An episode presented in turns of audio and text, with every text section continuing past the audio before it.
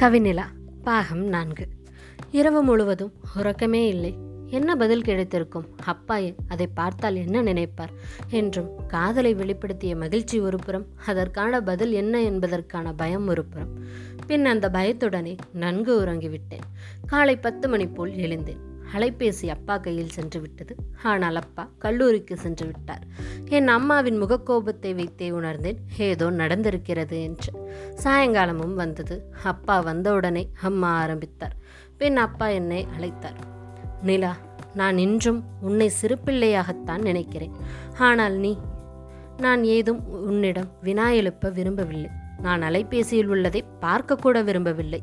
நான் காதலை எதிர்ப்பவனும் அல்ல. ஆனால் இந்த வயதில் உனக்கு இது தேவையற்றது. இது வாழ்க்கையை சம்பந்தப்பட்ட விஷயம். நீ இன்னும் யோசித்து முடிவெடுக்கும் நிலையிலும் இல்லை. அவ்வளவுதான். இனி இதை பற்றி யாரும் வீட்டில் பேச வேண்டாம். இந்த வார இறுதியில் அனைவரும் ஏதேனும் சுற்றுலா சென்று வரலாம் என்றார். அவ்வளவுதான் அப்பா பேசினார். அவர் குறுஞ்செய்திகளை கூட பார்க்கவில்லை.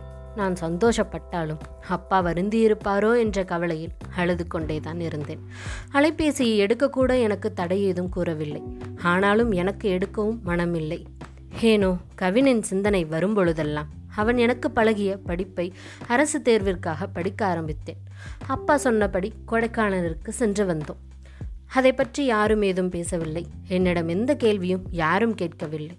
இன்னும் ஒரு வாரம் தான் இருக்கிறது பள்ளி துவங்க. கலையிடமிருந்து அழைப்பு வந்தது.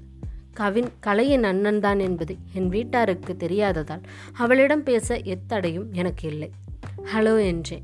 எப்படிடி இருக்க? என்றாள். நல்லா இருக்கேன் என்றேன். ஏன் இந்த மெசேஜ்க்கும் ரிப்ளை பண்ண மாட்டேற என்ன ஆச்சு? என்றாள்.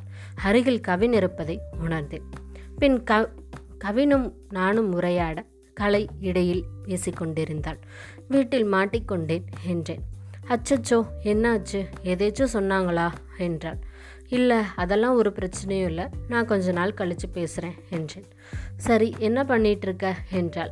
நான் படிச்சுட்டு இருக்கேன் நீ படிக்கலையா? என்று கலையிடம் கேட்டேன். அவன் படிக்கலடி புலம்பிட்டே தான் இருக்கான் என்றாள். சரி படி. நான் படிச்சுட்டு தான் இருப்பேன். நான் அப்புறம் கால் பண்ணுறேன் பாய் என்றேன்.